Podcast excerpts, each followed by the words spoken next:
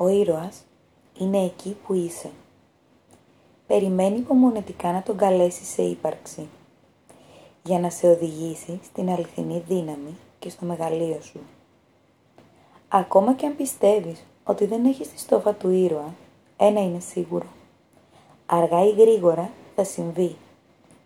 Στην πραγματικότητα, ο ήρωας δεν είναι ένα συγκεκριμένο πρόσωπο που το όνομά του έχει αφήσει χρυσό ίχνος στις μνήμες των ανθρώπων, αλλά μία ψυχολογική κατάσταση.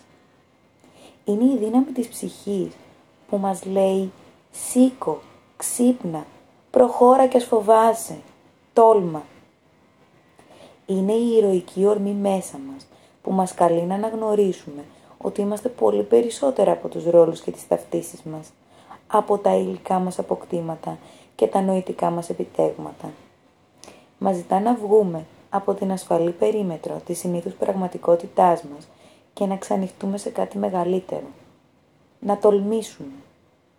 Αλλά τι; Το αίτημα είναι πάντα το ίδιο. Να σμπρώξουμε τα όρια μας πιο πέρα.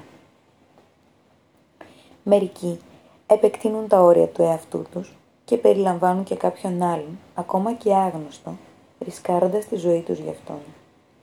Άλλοι ανοίγουν δρόμους στη διανόηση, την τέχνη, την επιστήμη και τα συστήματα σκέψης, τολμώντας να αμφισβητήσουν τους περιορισμούς των κοινών αποδεκτών.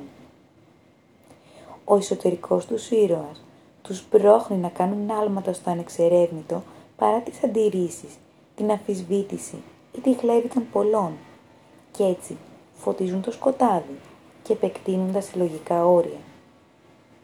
Η τροχιά της πορείας τους αφήνει ένα φωτεινό ίχνο πίσω, πίσω τους, που τελικά γίνεται ο δρόμος για τους υπόλοιπους.